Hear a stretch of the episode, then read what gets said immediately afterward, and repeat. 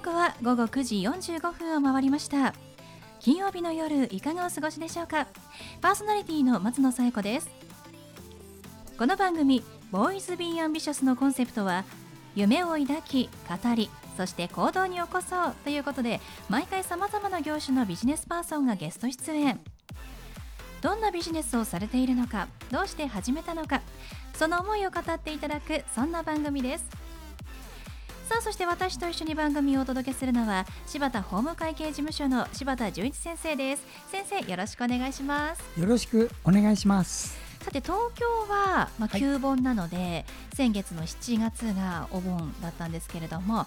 まあ、こう全国的には、まあ、今の8月がお盆なのかなって思いますね。そうですね。はい、はい、そう私なんか旧盆だったので先月普通にお盆ですねなんて話をしたんですけど、はい、よく考えたら全国的には8月だなと思いまして、はい、はい、まあ、でもねこうお盆休み取られている方が多いので、まあ、どこに行くにも混雑してるなと思うとちょっとね、お出かけするのも足が止まってしまいますけれども柴田先生はどんなお盆を過ごしていらっしゃるんですか？ええ、あの8月にやはり国に帰りましてね、うん、でまあ先祖のお墓のことをやります。あそうなんですね、はい、でも本当にこうまあ、コロナもね、はい、あったのでなかなか帰れていない方も多かったんじゃないかなって思いますけれども、ね、今年もね、まあ、ちょっと読めないところありますけれども、はい、まあ、帰れてねなんかこうお盆をね親戚の皆さんと過ごせる方が増えたらいいですよね。そうですね。やはりこれは一つの毎年のやるべきことの重要な一つですから、うん、そうですね、はい、いっそ仕事とかうん別にしてね、やはりやりますね。はいそうですね、はい、皆さんもぜひね素敵なお盆をお過ごしください、はい、それでは第122回ボーイズビーアンビシャススタートです。この番組は遺言相続専門の行政書士柴田法務会計事務所の提供でお送りします。それでは先生今夜のゲストのご紹介をお願いします。はい今夜のゲストはえー、画家の山崎由美先生です。山崎さんこんばんは。よろしくお願いします。よろしくお願いします。はい山崎さんとは本日はオンラインをつなぎましてご出演をいただいております。はい山崎さん今はどちらにいらっしゃるんですか？あ愛知県のあの自宅のアトリエにいます素晴らしいですね。愛知県から、まあ、オンラインをつないでご出演ということですが、はい、えー、山崎さん画家でいらっしゃるということなんですけれどもどんな作品を作っている画家さんですか？はい私はあの一応技法としては日本画の絵具を使って表現していまして、えーと和紙と絹を2層の構造にしてどちらにも描いてこうちょっと浮かせて立体的に見るよう見せるような二重構造の作品を描いております。初めて聞きました和紙と絹の、まあ、両方を使ってまあ、そうすることによって立体的な作品が作れるんですね。そうですね。これが一番自分の表現したい雰囲気というか、はい、そういったものにぴったりくるっていうことで45年前からこの技法を使っております。そうなんですね。あのどんなまあ、テーマといいますかジャンルのものを描いていることが多いですか？そうですね。あの花とか女性像をメインに今は描いておりまして、まああのまあ、女性を感じさせる花ですとか、まあ、生命力みたいなものを花や女性像に投影させて描いています。うんそうなんですね、まあ、今日はこう遠隔ということで私も実際に絵を拝見することはできなかったんですが山崎さんのあのインスタグラムを拝見しましてもう本当にとっても素敵な写真でも、まあ、インスタグラムでもあこれが立体的なんだっていうのが伝わってくるくらい素晴らしい、まあ、作品ですね。これが立体もう実際にねちょっと見られないのが残念なんですけれどもあの月の中にお花が描かれているものっていうのもねあって神秘的な絵を感じました。はい、ありがとうございます。こう水の中に浮かんだ花びらとか、まあ、絶対本当にそういうふうに見えるようなその奥行きですとか平面絵画の中に、まあ、その飽きのこない奥行きとか時間経過が表現できたらいいなと思ってます。うんそうなんですねあのそんな山崎さんどうしてこの芸術の道に進もうと思われたんですか？あのもう小さい頃から表現することとかが好きであの歌を歌ったりですとか、まあ、イラスト描いたりちょっとファッションに興味があったりとか、まあ、何かをこう人にうん自分が作ったものものづくりを通して、まあ、表現できたらいいなっていう気持ちがあって、はい、はいまあ、歌も、はい。まあ、芸術としてやってきたけれども、まあ、最終的にはその絵を描くということにこう落ち着いたわけなんですね。はい。うん。これ何かこう自分の中でしっくりくる出来事みたいなものがあったんでしょうか？そうですね。やっぱりこういろいろ、まあ、歌でも、うん、漫画家さんでもぱりすごい才能の方がいらっしゃったりすると、ああやちょっと自分には足りてないなって思う部分があったんですけど、まあ、絵に関しては、まあ、そういった意味では一番自信を持ってずっとこう取り組んでこれたというか続けないことの方が不思議というか、あの続けてきたら今に至ったっていう感じですね。そうなんですね、まあ、つい先日まであの創営ギャラリーさんでグループ展も行われていたということですけれども、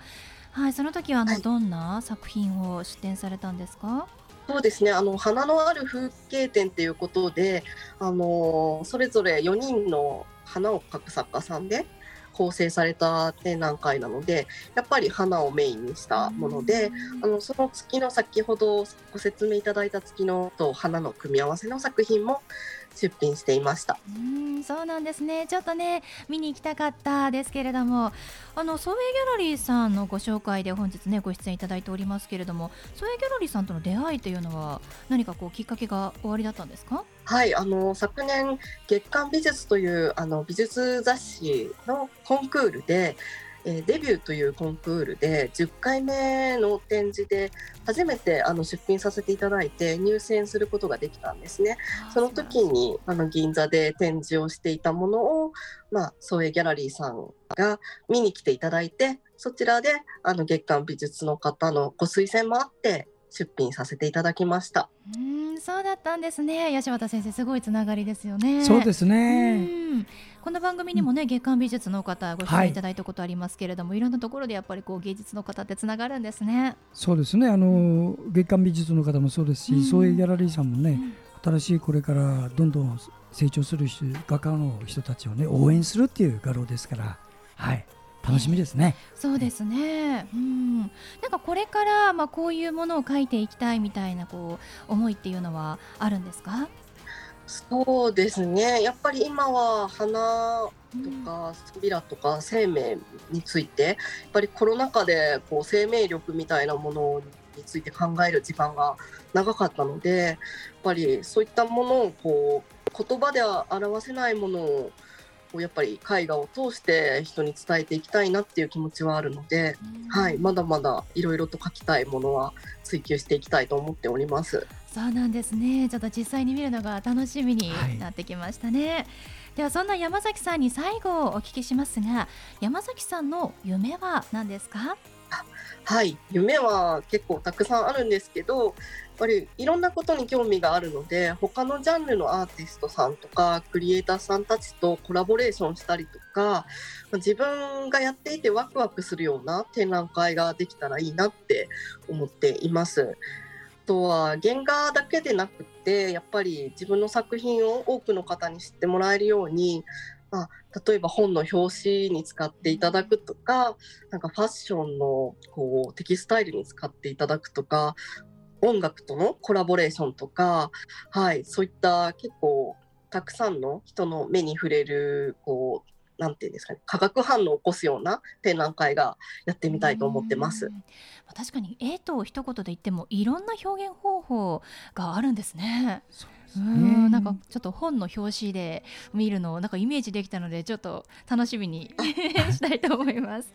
はい ありがとうございます。ということで本日のゲストは画家の山崎由美さんでした。ありがとうございました。ありがとうございました。ありがとうございました。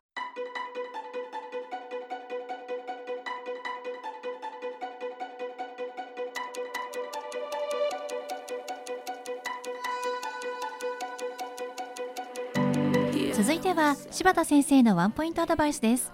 では先生今日はどんなお話をしてくださるんでしょうか？はい、えー、こんばんは遺言相続専門の行政書士の柴田です。この仕事だけ私は専門特化で32年やっておりますので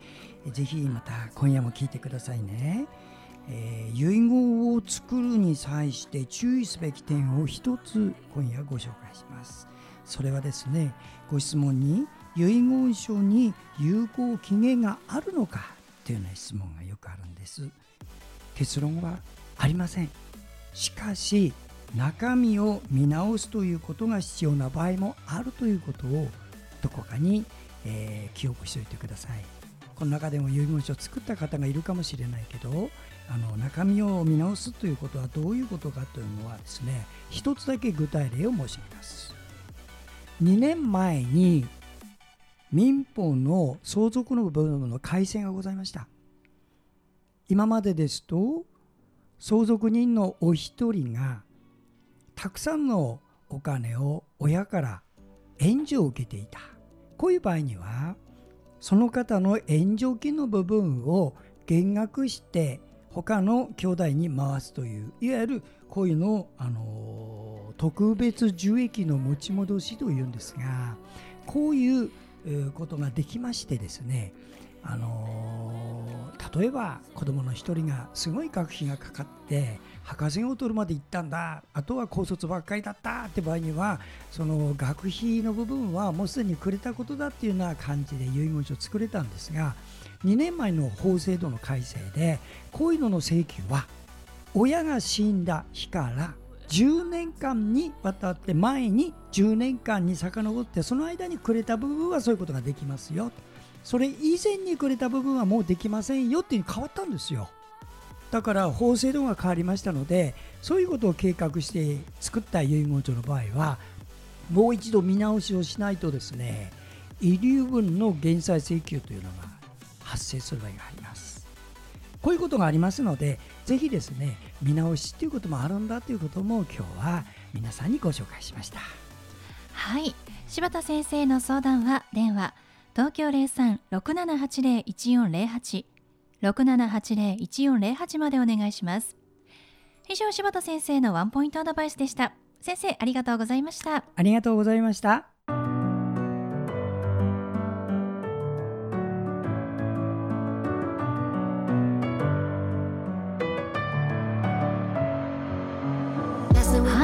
でお送りしてきましたボーイズビーアンビシャスいかがでしたでしょうか？本日のゲストは画家の山崎由美さんでした。えー、和紙と絹の、まあ、2枚重ねでこう立体的な表現を描いているという山崎さんの作品なんですがぜひインスタグラムにたくさん載ってますので皆さんご覧ください。アカウントがユミアンダーバー山崎。アカウントはユミアンダーバー山崎で、えー、インスタグラムで検索してみてください。でも実際に見るとこの立体感が全然違うということですのでまた個展やねグループ展があったらぜひ皆さんインスタチェックして足を運んでみてください。それではまた来週この時間にお会いしましょう。お相手は松野紗友子と。柴田純一でした。それではさようなら。さようなら